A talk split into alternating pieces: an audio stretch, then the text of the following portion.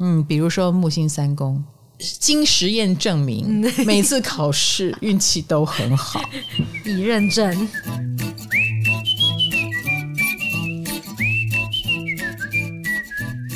嗨，大家好，我是唐启阳，欢迎来到唐阳鸡酒屋。哎，我怎么觉得我刚刚讲这段有回音？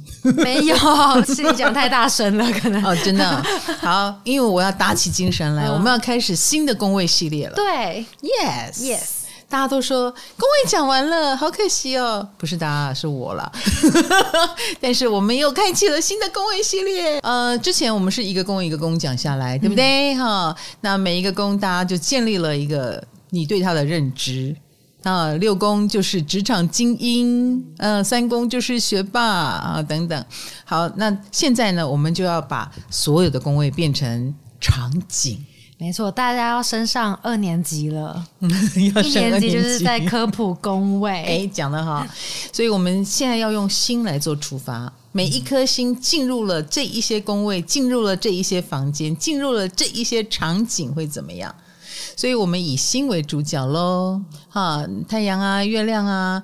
走进这些工位会如何？哈，呃，反过来来讲，所以你应该要注意的是这颗星，主角是这个星，然后工位就变成场景跟房间。嗯，所以哦，原来这个人在这个场景里面就会这样，啊，在那个场景就会那样，这也是另外一种认识宫位的方式哟，好不好？那我们的宫位呢，就分成地、水、火、风，哈，土象宫位、风象宫位、呃，火象宫位、水象宫位，大家。应该跟我一样都不知道，原来有分。哎，有有有，其实有哎，大家都已经有感觉了，知道只要有心落到水象宫位，就会稍微辛苦一点。哦对，有没有？嗯。啊，我们讲到水象宫位的时候，也比较悲情一些些，嗯、也不是悲情啦，因为他可能要跟更内在的部分沟通啊、哦。嗯、好，那这个宫位系列呢，新的宫位系列，我们第一炮，我们就要派出一颗好心来做引导，没错，让大家开心一下，那就是我们的木星，耶 Yeah！木星这颗星啊、哦，当然是呃带来 lucky 的地方啊，所以它到了每一个房间都 lucky。都 lucky，都 lucky，耶！哎，所以我们用 lucky 的方式来认识这些房间。那每个房间既然用地水火风来看的话，我觉得我们每一集讲两组六个宫位好了，差不多，差不多哈，嗯、时间不要太长，对啊，以免时间太长。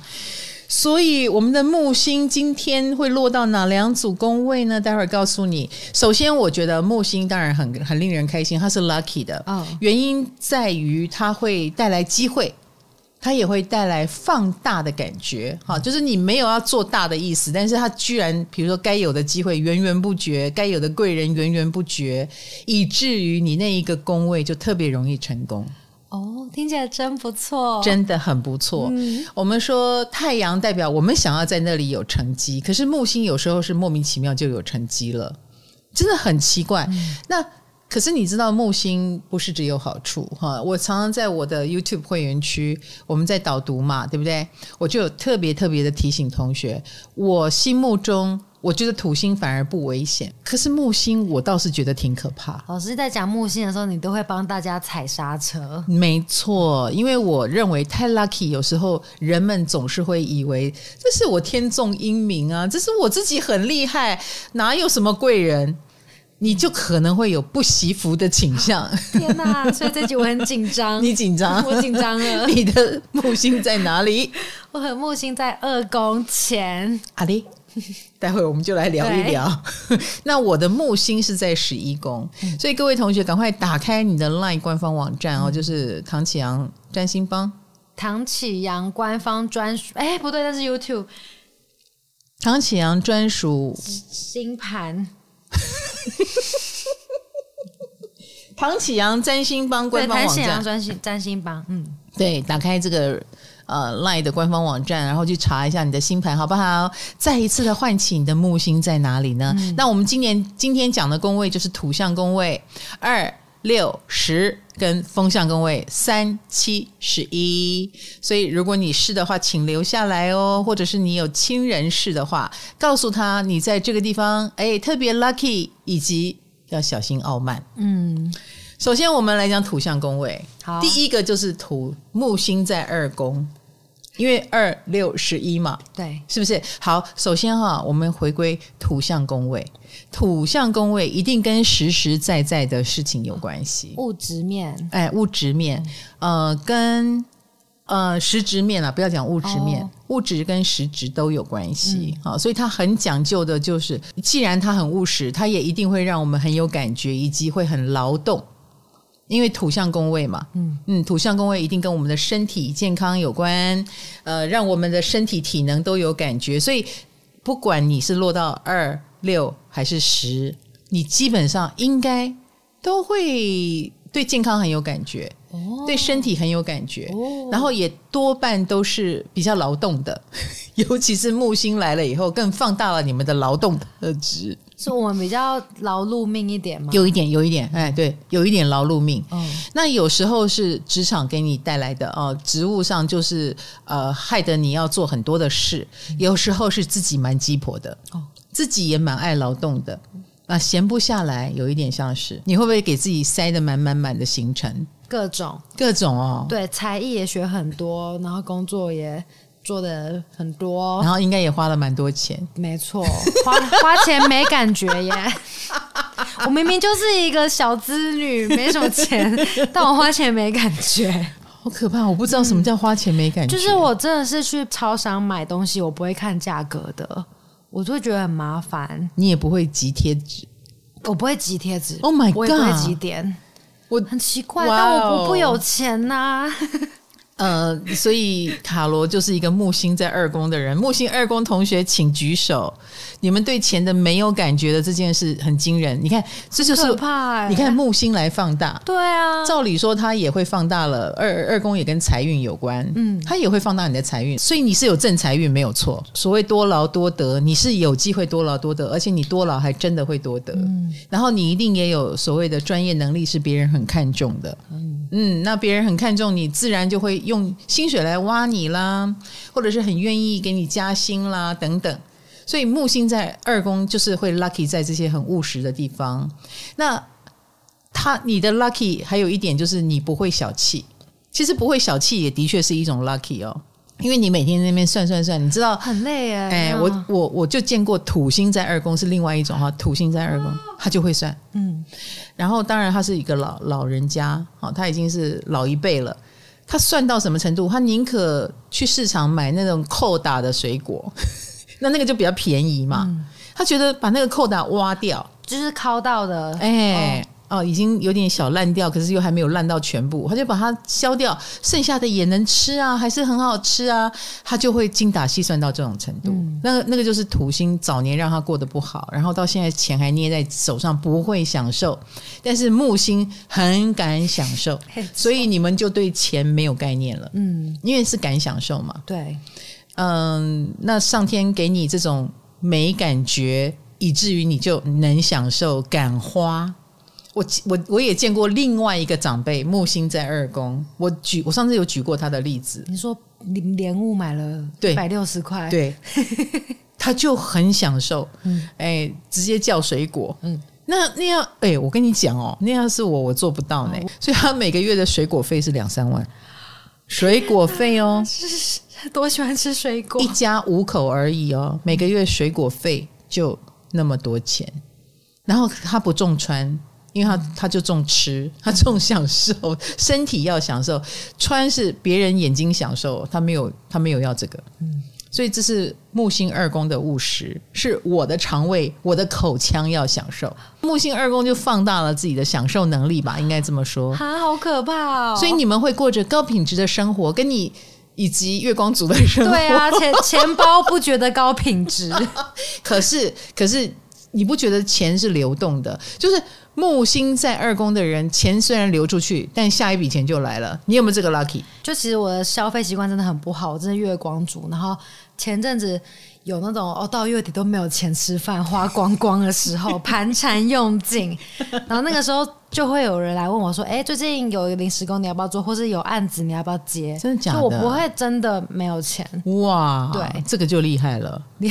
对，就是木星在发威。对啊，很棒。嗯，蛮棒的哈。对，刚刚你很怕自己月光族，可是现在又觉得，哎，你只要信任老天爷，老天爷会给你的。对，所以这是木二的一个大胆吗？不太好哎。嗯。所以啊，你要呃健康的活着，你不可以享受到伤害了健康哦。你懂我意思吗？嗯、通常你们也会有比较好的体能、嗯、体态，那但是呢，这个木星就会让你粗心大意，因为你就比别人更溜利啊嘛，你就比别人活动力更强嘛。木星二宫的人，有时候你在做任何体能活动的时候，不要太冒险。嗯，那因为你可能觉得你办得到，但未必。因为木星给了你多余的信心哦，过多的，嗯嗯，你在挑战高难度的时候，你一定要也要有同样的技巧。我们是不是会对很多你刚刚说实质面的东西都有过度自信？有哈，对钱也会，对，好可怕。然后对自己的技术也会，嗯，你可能会答应了你做不到或很惊的事情，嗯，哎，所以可是。通常头过身就过嘛，你一旦过了，哎，你就领到这个证书。哦，原来我会这个，我会那个，有很多东西你可以，呃，因为有信心而挑战成功啊，也会有一些万一。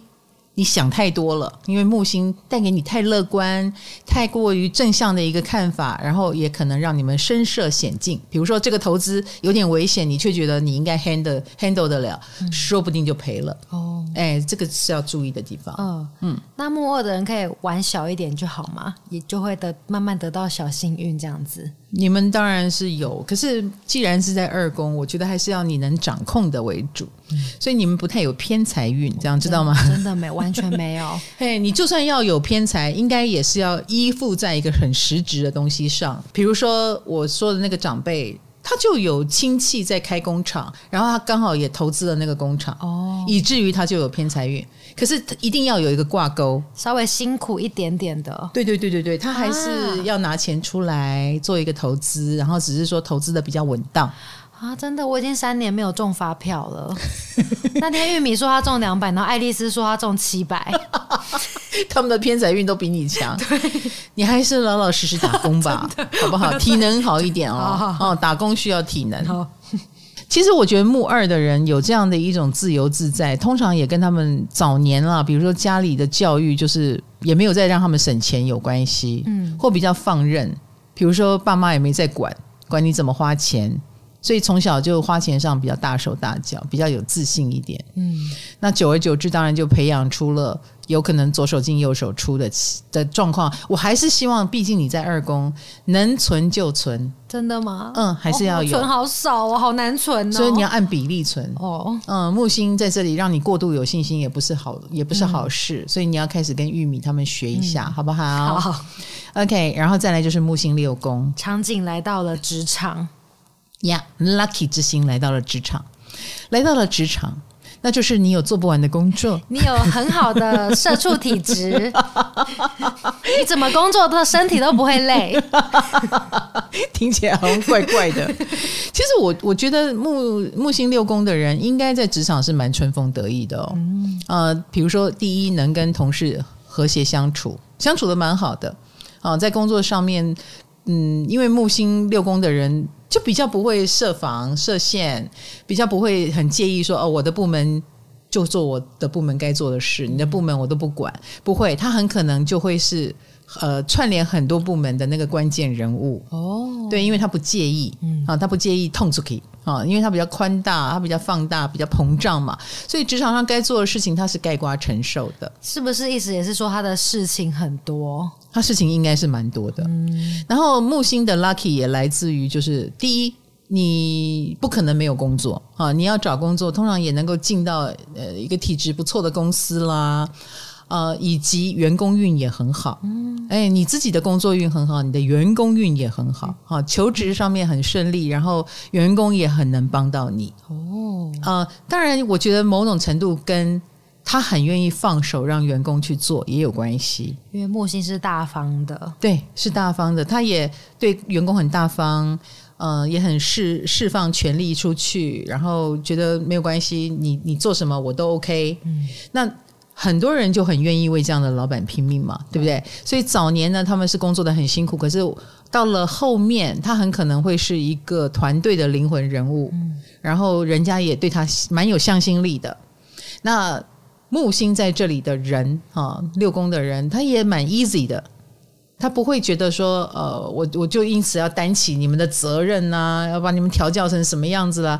木星还好，还好。哎，木星会觉得生不带来，死不带去。哦、我哪天走了，挥挥衣袖不带走一片云彩哦。他们不是有责任感的土星，对对对对对对对，他们是属于我把你们训练好啊，你们之后就自己想办法，自己对自求多福哦。所以员工有时候反而会更害怕、更紧张。那你不要走，你不要走。而且木星六宫的工作运好到什么程度呢？他们经常是那个被。猎人头的那一种，就是天上掉下来一份工作给他们嘛？对，会常说你要不要到我这边来当执行长？嗯、哎，你要不要到我这边来？哎，给给那个部门给你管啊、嗯，其实都是不错的职缺、嗯。那反而木星六宫的人还会东挑西拣，不要，不行，不行啦，挑，哎，不是挑，应该说他们也会看自己的能力做不做得到。嗯，因为说真的，他只要一接下来这个事情，就一定是他扛。他绝对不会什么做不好，然后又被赶走，没有，所以他久而久之他也会很害怕。哎，他一旦开口，这就是他的事，所以他不能随便答应，而且他的工作也默默的越做越大。那我觉得木星六宫的人，这个 lucky 也跟他的直觉有关系。他通常很有 sense，他知道一件事怎么做效益会最好，或者是此时此刻做这件事就对了。嗯，哎，他们通常。很有一一种莫名的方向感，以至于他在职场上也是所谓黑马级的人物。然后你回头问他，你为什么能够知道这个趋势呢？木六的人会说：“我也不知道，哎，我就觉得该这样做啊，好厉害哦！”哎，然后更不要说，你看他默默的莫名其妙就可以做到这个程度，那更不要说如果他要认真做的话，哎，那毛起来，比如说他应该是属于登高一呼，哎，支援就来的那一种。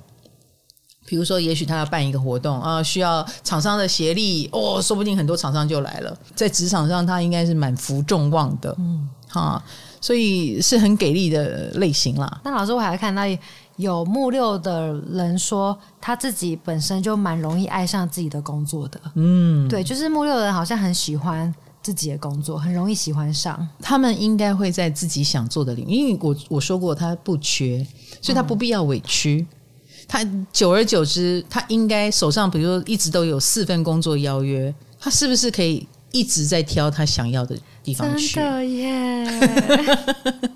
他们就不用承受什么前面先在一个不喜欢的公司、不喜欢的工作待很久，然后私底下我们去做我们喜欢的兴趣。他不用忍耐，他应该很快就会找到他的天命的工作，然后乐在其中，自然而然就会手脚就更放松了，而且。你既然是在喜欢的地方，手脚又放松，那你怎么做都会对啊，就很容易什么怎么做都对。所以木六有这个 lucky，所以木六的人要工作，一定的，他们。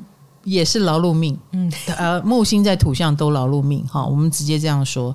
那这个六宫的劳碌命又有一点，他责任不小心就会叠更多，哈，就是事情很多嘛，经过他的手又可以让事情变得更好，他就更舍不得放手了，以至于木六的人也要注意给过劳。哦，而且他的过劳是自己不知不觉的，嗯，哎，他没有感觉，他。这是一种两面刃吧，应该这么说。就他真的有那个体能，身体真的好，身体真的还不错。就是他就是属于工作中整个人状态容光焕发，嗯，看起来好像没病，嗯啊，放假的时候很可能就比较像有病，因为转速就变慢了。哦，所以他们需要高速运转，有一点，有一点，好像是一个信念支撑着他，他就可以。呃，无限制的体能用不完，但是一旦事情做完了，或者是他失去了这个信念，他整个人看起来就会比较颓废一点，嗯，不知道为何而战，嗯，然后为什么要这么累，嗯，很多为什么就来了，一旦有了很多的为什么，就做不好了，哦，嗯，所以他们有时候也不能停，嗯，不能停。那通常，呃，你们有优秀的员工嘛，所以默默的，我觉得。木星六宫的人，很快的就要学会放手，就是真的要把自己提升到那个指挥的位置，而是而让别人去做这个下面执行的事比较好。嗯，哎，因为木六的人会忍不住插手去做小事，啊、呃，那你又何必呢？哈，你留着这条小命做大事好吗？好了，那我们来到了木星十宫土象宫位，哈，土象宫位木星十宫一样劳碌的，社会地位。呃，场景是社会地位。嗯、哦，好，所以你觉得来联想一下，木星时宫放大了你的社会地位是什么意思？德高望重的人呢、啊？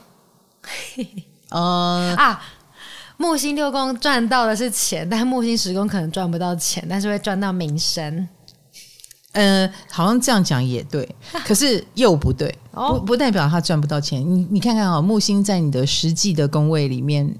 把你放大了，嗯，你一定可能是蛮有名的。你做各行各业，你我们说得到名声地位嘛，嗯。嗯，名声蛮响亮的，地位蛮高的，但是是好的还是不好的不一定。哦，哎，不一定，因为木星也跟放大有关。哦，对，不好的也会被放大，是是，而且木星的放大有时候会带来嚣张的气质，嗯，所以木星时宫的人有时候会。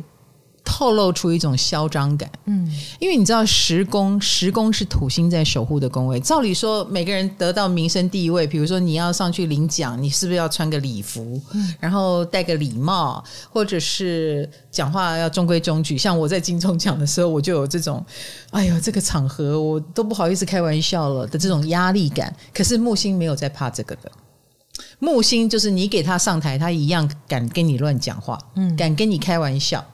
所以你要说，呃，这是敢跟你开玩笑，就有两种效果，一个就是哇，好幽默，好自在，好洒脱，棒棒棒，哈，你让这个舞台增色，名声更好。另外一种就是上了台你还乱讲话，你还催给你讲座的人，你会不会被骂？会，嗯，但是你一样有新闻，你一样很出名。你以嚣张著称，嗯、所以木星在十宫就是嚣张也有可能，然后得体也有可能。哦，哎，要看他的木星落在什么星座。哦，看他怎么发挥。是看他怎么发挥啊、哦。好，所以呃，木星十宫我们说提升了你的名声地位，但是你应该蛮容易出名的，因为十宫也是天顶的宫位。天顶的宫位就是我们抬头往天顶看，你出生的时候上面有一颗木星。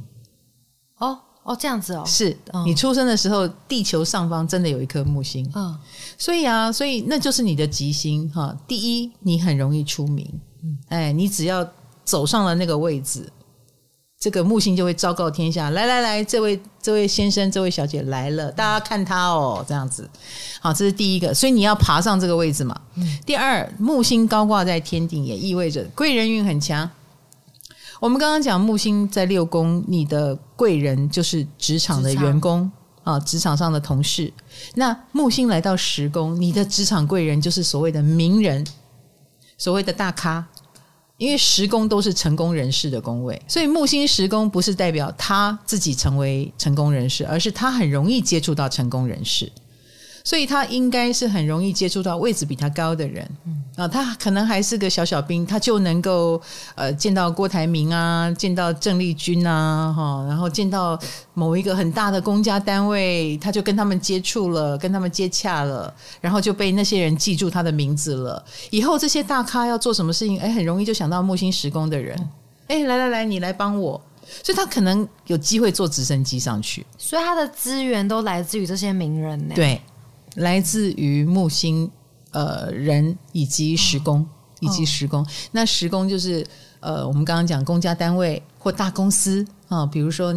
有可能他就进了谷歌，嗯、有可能他就进了呃 Meta，、哦、有可能进了 Twitter，就是有有公司都很大，就是更高阶一点的木星六宫。对对对对对，但是不要讲高阶了，我觉得木星六宫也没有比较差、嗯、啊，木星二宫也不坏，嗯，哎，就不一样嘛。比如说木星十宫，哎，你进了这个场域，你是不是也要闭嘴？对，大公司有大公司的规则啊。你的木星在这里也不是无限伸展哦，就好像你在大舞台上不得体，你就会被骂一样好，所以你到了大公司，你也不能完全的放开来当木星。所以木星在时宫的人一定要玩一个有为有守的游戏，就是你一定要很会拿捏分寸，嗯，因为他也不可失，他也不可以失去木星的风采，嗯，他就是走我即使在这个场域，我一样自由自在的路线。可是如果他忽然间憋屈了，就是因为我们公司规定很多，这个这个贵人。呃，打压了我，我就缩起来，那你就失去了木星。太硬也不行，对，太硬也不行，太放也不行。所以木星时宫的人就是要懂得拿捏分寸。你一旦拿捏的好，你就可以游走在有时候放肆，有时候又收敛，然后有时候又做到人家想骂你也骂不出来，然后又觉得你实在很跳呢，嗯，然后就会提拔你，因为像你这样的人正是。所谓的高的单位需要的人，哦，你就是这种人才，嗯，你是一个收放自如的人，你知道在哪里要做什么，对，哎，面对下属你是可以嚣张的，面对长官，哎，你是可以谦卑的，然后该敬酒敬酒，呃，该耍宝耍宝，哎，这个很好啊，嗯，哎，大人物喜欢这样的人，所以难怪他们大人物的运很好。那木星十宫本人的，呃，木星会让他们怎么膨胀？木星就会让他们有机会认识更多的贵人呢、啊。那如果是不好的发挥呢？嗯，不好的发挥就是你会成为黑名单啊，臭名远播。是啊，嗯、是啊，就是呃，很多公司都封锁你了。嗯啊、呃，或者是觉得你是个麻烦人物，是个人才，哦、但同时也是个麻烦人物，因为你分寸还没有学会怎么拿捏。嗯。哎，所以木十的同学要记得，你是落到了一个土象宫位，土象宫位就是要有范围的，就好像让你们木二的人无限制的乱花钱也不是，你你马上就要欠债了，对，对 是不是？不可以无限制，土象都是要有拘束的。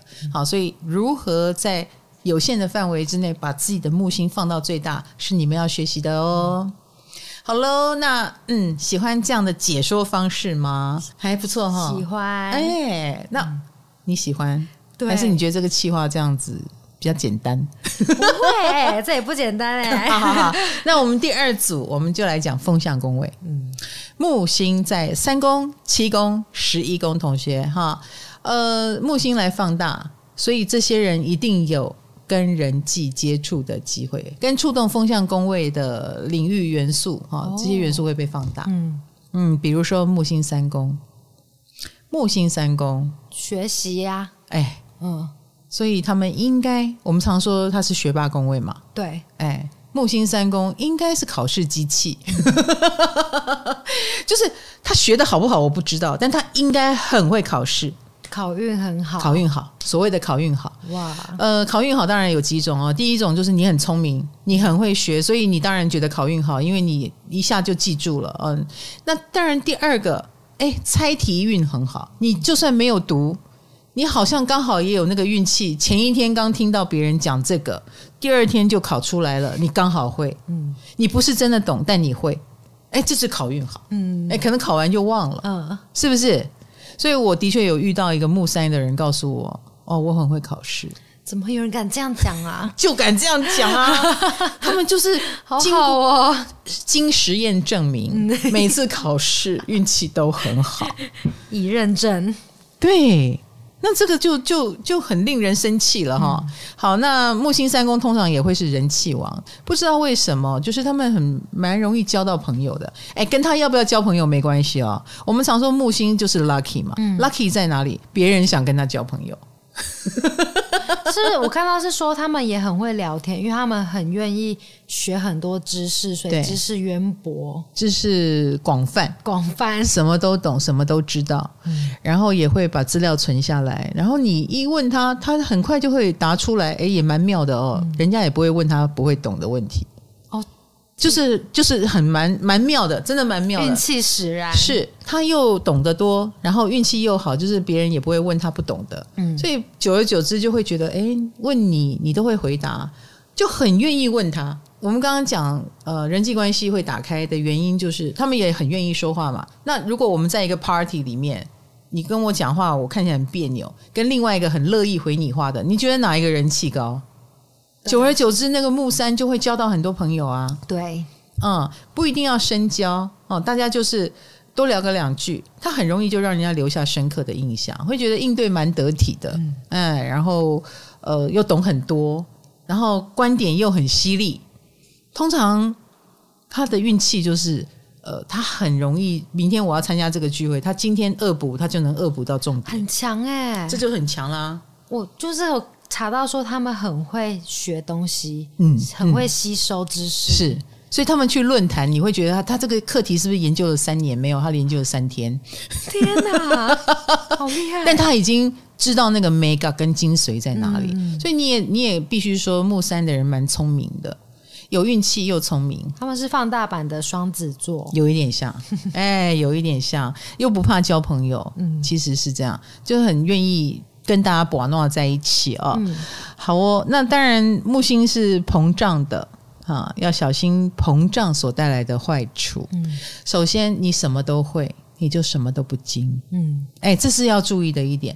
以及你什么都有兴趣的结果，你也会没有主打主打歌。对，你懂吗？就人的一生当中，总要有一首主打歌。木星三宫就是这样，也可以，那样也可以。那怎样才是你？对，所以他们很适合去做那种很多变的工作吧。比如说，呃，你你你个你是个企划，你就很，他们又很懂得知道某一种人气的凝聚在哪里，他们有这个 sense 嘛，所以他们企划很容易成功。嗯，哎，然后今天企划完 A 成功了啊，赶快再去策划一个 B 又成功了，再去策划一个 C 又成功了，所以他们很适合做策划。哦，哎，去计划一些新玩意儿。嗯他们比较不是走那种守成的路线，因为已经成功的东西，第二年再做，他就会想要再来一个变化。嗯，哎，虽然他们是求新求变的，那也有求新求变的机会哦。哎，上面会给他求新求变的机会，或他会卡在一个就是很欢迎求新求变的领域或位置，然后当然他就可以表现得很好。嗯，那木三的呃过度膨胀会怎么样啊？嗯，当然就是我们刚刚讲的，没有一个主打歌哦，对，这样你懂我的意思，对对对，没有主打歌，哦、然后此生要跟呃各式各样有趣的东西挂钩，那游戏人间吧，有一点，他们是不是没耐心？有一点点，有一点点不新鲜就不好玩了嘛，嗯，然后也很愿意奔着更新鲜的事情去，然后已经经营出一个场面的东西，说不定他说放就放了。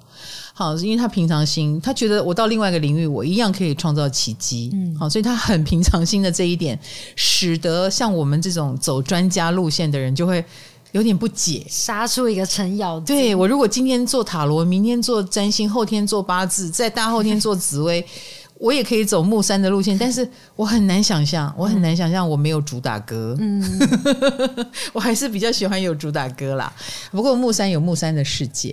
啊、呃，他们有他们的悠游的领域，他就是喜欢在每个地方证明自己很厉害。至于那个证明会给他带来什么呃好处啦、金钱啦，他不在意。嗯，呃，他很可能在意的是我有没有挑战成功。然后我给了自己一个解谜般的难题，好像在拆解一个数学题一样。数学家就是。你你在那边动脑筋，然后你最后得到什么？我得到答案了。他要这个，我证明我很聪明。好，好的，嗯，好的。老师，那我看到说木山的人会容易说大话吗？哦，我觉得还好哎。哦，对，我不会觉得他们爱说大话。哦，我是觉得他们很平常心。然后呃，会有时候，因为他做这个也行，做那个也行。一个不小心，的确是有一点点傲慢的感觉，嗯，对，然后以及觉得自己的意见最对，大部分是对的，但是当他过度的有信心，通常就会滑铁卢。哦，嗯，因为那个就是木星的陷阱，木星都是过度有信心会出事的，对。啊，所以讲话不能太呛，嗯，然后可以的话，我觉得木三比较聪明的方法就是把它包装在玩笑里。哦，他把他的骄傲包装在玩笑里，哈，你觉得我第一名啊？我还以为我是会胜过全宇宙的呢。哎，其实他心里是真的这样想，他嘴巴这样把它包装成玩笑话，自己比较没有压力，也比较不会讨人厌，好不好？嗨，你也想做 podcast 吗？快上 First Story，让你的节目轻松上架，无痛做 podcast。所以，我刚刚说木星三宫的人很适合企划，对对不对？气化，然后他们也很会宣传，嗯，所以只要他平常心，他就能够把这个部分做得很好。你知道木星三宫就是红豆，嗯、红豆就是我的共识力的气化，嗯。然后共识力在他的扶持之下，我觉得做的真的蛮像模像样的。他虽然丢了很多功课给我，他说：“老师今年要有小本本。”我说：“为什么？”我说：“还不够吗？”哦，后来我就觉得他是对的。我一我一动手写小本本，我就觉得，哎，这个概念很好，它补足了我每天每天的写，但是没有跟十二星座对话的遗憾。我就开始觉得我对他的气化能力非常非常的看重。嗯，哎，果然。他在对的位置就做得很好，他成就了我，他成就了他的朋友我。他有没有成就他自己呢？没有，没有。但是他很喜欢我的成功那个数据，他看了很爽。嗯、好，我们让他更爽一点好吗？嗯、呃，因为我们共识力集资已经结束了哈，所以各位可以到实体书店啊，成品、博客来都有上架，都可以。呃，有实体出来的时候就可以买到实体书，或你到那边去订购哈。是上网上官网看。对对对，因为集资的整个流程比较复杂一点。但是如果你上成品啊、博客来的网络书店啊，它的付费啊什么都比较方便一点。嗯、有的人还是习惯用这种方法买，欢迎哦，迎好不好？只贵个几十块钱而已哦。对，赶快加入我们共识力的行列好吗？好，那再来就是气功啦。哈，我们说木三的人。别人会跟他交朋友，嗯嗯，只是他要不要跟人家交朋友？哦，哎，那木七呢？放大了你的夫妻宫，所以你有很多老公和老婆吗？哇哦，Amazing！你流口水了。没有啦，不是这样说的啦。但是我跟你讲，木七的人哦，的确有可能会嫁给外国人。哦。就是海外，嗯，哎，因为他夫妻宫有木星嘛，嗯，所以他跟外国人还蛮有缘的，嗯、呃，不同文化的人应该这么说。哦、可是，呃，你也可能木气，但是不是跟外国人啊，而是跟所谓的文化人，哎，所以他。可能就是文化圈，哦，文化气息很浓哈。嗯、木七就是人际关系，人会带动你嘛。你跟这些人多相处，久而久之，你也会带有那种文化气息哈。嗯、他们是文人，你久而久之也文人了起来。所以木七的人通常是身上有一种文气的啊、呃，那个文气也可以带动你脱离你的原生家庭。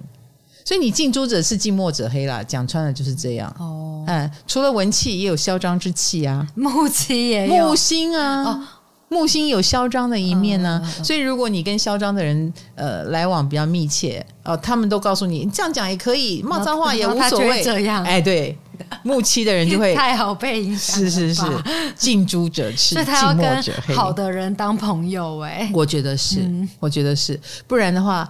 呃，木七的人身上很容易就会有草莽气息。对，他如果误入歧途，是是是，所以他身上不是文人气息，就是草莽气息。哦，自己当心一点啊、哦。嗯、那你想要呃沾染什么气息呢？你就多跟他们靠近。老师讲到重点了，我就看到说，所以木七的人，他的生命是无法独立运作，就是他一定要跟别人有关系，受影响啊，呃、有挂钩啊。没错，没错。有，因为它会放大了他跟人挂钩的机会。我们常说夫妻宫虽然没有心，不代表你没人可以挂钩，啊，不代表你没有人可以结婚。但是木妻是人家是抢着要跟你挂钩，自动送上门来跟你挂钩，哈、嗯，所以多多少少就是。你一定会有遇到别人想跟你合作啦，哈，别人想跟你结婚、跟你求婚啦，别人跟你表达好喜欢你哦，你要不要呃，我们合作看看？一般来说，木七会觉得有这个烦恼。那会有幸运吗？就是跟人挂钩带来好运，他也会为大家带来好运吗？我觉得是彼此，我觉得是彼此，因为木七对木七的人也是属于一旦跟你挂钩，他也会觉得我要为你全力以赴，嗯。不然我干嘛呢？啊，我跟你在一起，就是你对我好，我就对你好啊。嗯，啊，七宫就是很公平嘛。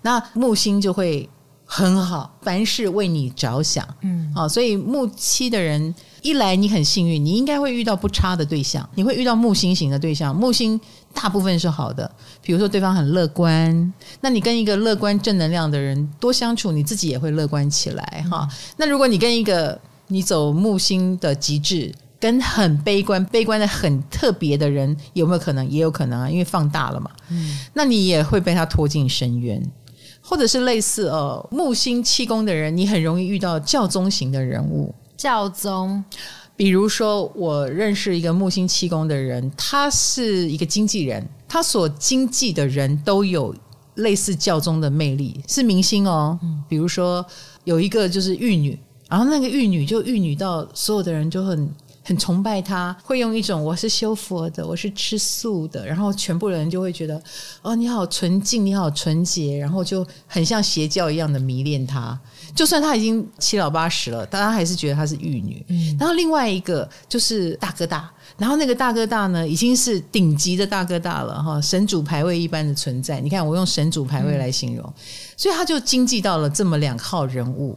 一辈子就吃穿不愁了啦。其实，因为这两号人物自己会成长嘛，嗯、自己会把自己的领域扩大，这不太需要他去经济哦。对，你也会遇到一个会自我成长，你只要配合他成长就好了。嗯、所以他的这种合伙运就蛮好的。嗯、他不是说我合伙了你，然后我要为你承担你生命中的重量。不，他通常合伙的人，那个人是上升期，这是第一个。第二个，可能那个人会自我成长，还会带动你。你不太，哦、哎，你不用需要为他付太多的力气。我们也会因为木七而发生好运吗？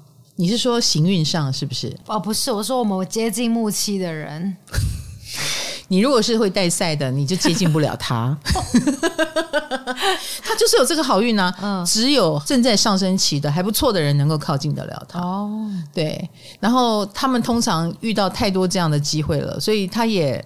没看到什么下降期的人，嗯，然后或者是呃上升期的人遇到他，他简简单单的也也可以因为这样互动绑定而得到了很多的好处，额外的好处，嗯、所以这是他们的人际关系的幸运。那我我看到一个比较算不幸运的嘛，就是木七的人，他们遇到的对手也会是很厉害的对手。啊，呃、敌人攻，哦，没错，哦，敌人也很嚣张，嗯，比如说。明明是敌人，可是跑过来要跟他做朋友，然后也会让木器的人觉得很抓狂啊！就是你前面打了我，你知不知道？你这个时候还跑来跟我握手，你是有病是不是？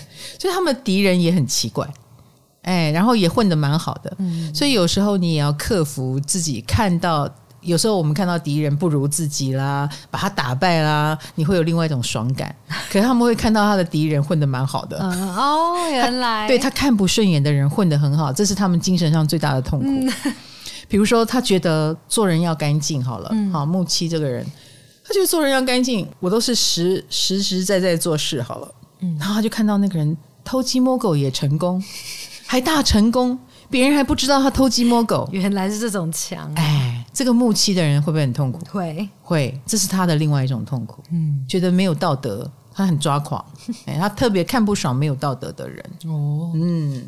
那老师，我还有看到一个是说木七的人有一双美的眼睛，就是他会很容易发现身边的人的美。嗯，然后带着乐观的心态去看身边的人。对，我觉得是这样子。他们的确。做人有天真之处，嗯，哦，一开始对很多人来到他生命里，他是采开放的态度，这是最开始，所以他们才会有一路过来，慢慢的有受到一些伤害，觉得事情可能不能那么的天真，所以这些本来很孩子气的，本来比较天真的人，会随着他们年纪增长而慢慢的成熟，而慢慢的知道什么样的人更值得他付出跟结交，而不是。完全的没有门槛哦，对，虽然他们有运气，他们早年真的是靠运气，不是靠门槛。嗯，后续后面他们就开始慢慢有门槛了，不是什么机会都要，不是什么合作都可以哦。哎，慢慢知道了自己要成熟一点。嗯嗯，好的，所以不能。看什么都美而已哦，但是他们的确蛮正能量的，他们很会鼓励人。你如果呃生命当中遇到什么难题，找个木七聊一聊，你会得到很中肯的答案。嗯，他不是鸡汤型的，他不是好听话一直讲给你听的那一种，他是会给你很中肯的建议，然后该鼓励你会鼓励你。嗯，那这种话很中听。像我就是一个虚荣的人，我蛮喜欢听人家讲好听话。哦，可是有的人就是满口好听话，我反而会飘掉。那反而是木七的人给的，我会觉得你是评估过的，嗯，然后你也不是每个人你都愿意讲好听话，所以我就会觉得我很荣幸，嗯，得到了公正的回答，这样子。嗯、好，最后一个风向宫位就是十一宫，木星来到十一宫，社群，这个是很有点抽象的啊、哦，对，越来越抽象。你知道在古代。十一宫哈，在古代就是什么狮子会啦、福轮社啦、哈青商会啦，就是所谓的协会们哈，或者是呃占星协会哈，呃什么缝纫机协会 啊，你是什么呃钢管舞协会，钢管舞爱好者，我们就来凑成一个会吧哈。或十一宫有点像，既然是人跟组织嘛，人的最大组织就是政治。哎，所以十一宫也通常会有跟政治有关系，所以木星来到了这里，嗯，你一定是受到社群或人群欢迎的人哦，哎，所以我早年我的确很容易受邀去那些会演讲。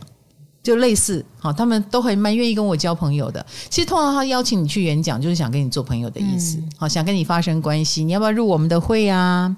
然后我们团结力量大呀，哈，十一宫就是走团结力量大。但是木星来到这里，有这么多人要跟他团结，对啊，他就会变成一匹狼，孤独的一匹狼，因为他根本不需要跟别人靠近，他就有自己的群众基础了。哦，首先那么多人想跟他。绑定嗯、哦，那想邀请他入会，他要入哪里都能入，所以他更可能选择不要入。那近代啊、哦，又有社群媒体这种东西，嗯，哎，所以通常呃木星在十一宫就很容易成为所谓的网红，太吃香了。现在有一点，有一点啊、木星十一宫很自动的。其实我觉得木星十一宫主要也是很能够知道这一群人要什么。所以木星木星在此的人，他有这个天分，他知道这一群人要什么，他知道他的群需要他往哪个方向去，要怎么做才会有群众会跟着他走啊？他会对此是有一种能力吧，应该这么说。他们很会当领导者吗？呃，我觉得他们不见得是领导者，但是他们有一点像是可以当出色的。佼佼者，自己讲自己讲完害羞哈，因为唐老师是木十一，就是我我们很很很像在社群上或者是团体里面随便表现就很容易当 leader 哦，就是变成那个意见领袖或者我不见得是领导者，比如说我高中的时候就被拉去参加社团，嗯，然后我就变成主唱跟 soprano leader，就是女高音的 leader，哎，我没有要竞选。但就很容易被抓去当这个东西，然后或者是在学校也很容易被派去比赛。其实我很困扰，哎，我真的很困扰，因为比赛要做很多的准备，嗯，那我没有很想要做准备，我比较想去玩而已。可是，一旦搞到要比赛，我的江郎是才尽的，我就会很担心被看到这样子。所以你知道，十一宫有一种疏离感，我们宁可跟人疏离一点。哦，哎，所以你说要把我当 leader 或领袖。这对我们来说其实是个压力，太多麻烦事了。如果要是是是，我觉得太阳十一宫的人可能比较有兴趣。嗯、哎，木星十一宫不见得有兴趣。木星十一宫很会闪啊，闪这个责任，闪那个责任。可是我们又很喜欢报捷报捷，嗯，所以你看哈，金钟奖。要我当评审，OK 啊？走中奖要我当评审，我也 OK，都当。对对对对对，我很愿意跟这些全都要，嗯嗯嗯，我全都要。我这个木星十一宫，就是有时候这种邀约还蛮多的。然后我也觉得，哎，我想跟 YouTuber 靠近一点，我想跟 Podcaster 靠近一点，我想跟社群的人靠近一点，你就会发现我很愿意跟他们做朋友。对啊，所以木星十一宫的是不是无法抗拒加入社群，就是想要加进去？对对对，那木十一的人，因为他很容易呼风唤雨，嗯。啊，比如说社群上按赞数也比较高，啊，或者是他很有 sense，他知道诶，大家在流行什么，那我也来凑个热闹，通常也会中。你们很会看社会氛围，现在流行什么？是，哦，好，所以一个不小心会以为自己很有影响力。哦，木星十一要小心，嗯，就会踩到一个红线，叫做你以为你是谁？哎，木十一，因为十一宫跟影响力有关嘛，嗯，所以当我们按赞数高，我们就以为自己什么话都能说，哎，这就是惩罚的开始，嗯、哎，你嚣张了，一切都是自大，对，开始就翻车，是，或者是类似我看过一个木星十一宫的新闻资深前辈，他之前做那种议题性的新闻专题都中，大家都觉得哇，他很会找这个话题，然后大家就会跟着他的节目，第二天变成一个衍生报道就出来了。后来他发现自己哇，我可以呼风唤雨，他就做了一个假的专题，虽然声量很高，然后追踪到后来，因为人家会跟着他追踪嘛，追踪到后来发现没有这回事，是他造假。因为这个礼拜他没有专题可以讲，他就造了一个这个假，哇，铤而走险，是，然后从此信用全无。嗯，这个公众人物到现在就再也爬不起来，他再也不是公众人物了。我刚刚拿他的名字来问你，你都不认识他了。对啊，对，这是个十几年前的事情，所以他就自爆，嗯，他就你是谁啊？你以为你连这个都能玩吗？哎，所以牧十一的人要小心，你握有的权柄越高，你要越珍惜你的权柄。我还搞不清楚你们谁是谁非，我就在那边自我意识的评断，只因为我人气高，这个是错的。木星十一宫要小心，因为他们真的有影响力。对，你是有影响力，然后不要把这个影响力杀回自己身上来，好不好？不能错用它哈。嗯、好，那我们的木星呢？我们今天聊到的是土象宫位跟风象宫位，嗯啊，它在你的土象宫位是使你们很劳碌，但是你们的成就也会明显可见。那来到了风象，哎，阳性宫位，放大的是我们的声量、我们的人员、我们的人气，可是伤害也会由此而来。嗯啊，会不会被很多人讨厌？会不会被很多人带赛？啊，也要小心哦，是不是？那我们下一次就来提到木星来到了火象宫位一五九，跟木星来到了。水象宫位四八十二会怎么样呢？那这就是我们新的宫位系列哦。我们第一炮是木星，下一个星就不知道是什么星了。你期待吗？喜欢这个新系列吗？请给我们回馈哦。如果不喜欢，我们就打住，好不好？我们想新的哈，新的宫位系列。Anyway，占星哦，各种方法都可以说，对不对？我们的宫位系列木星第二炮，下次见喽，拜拜，拜拜。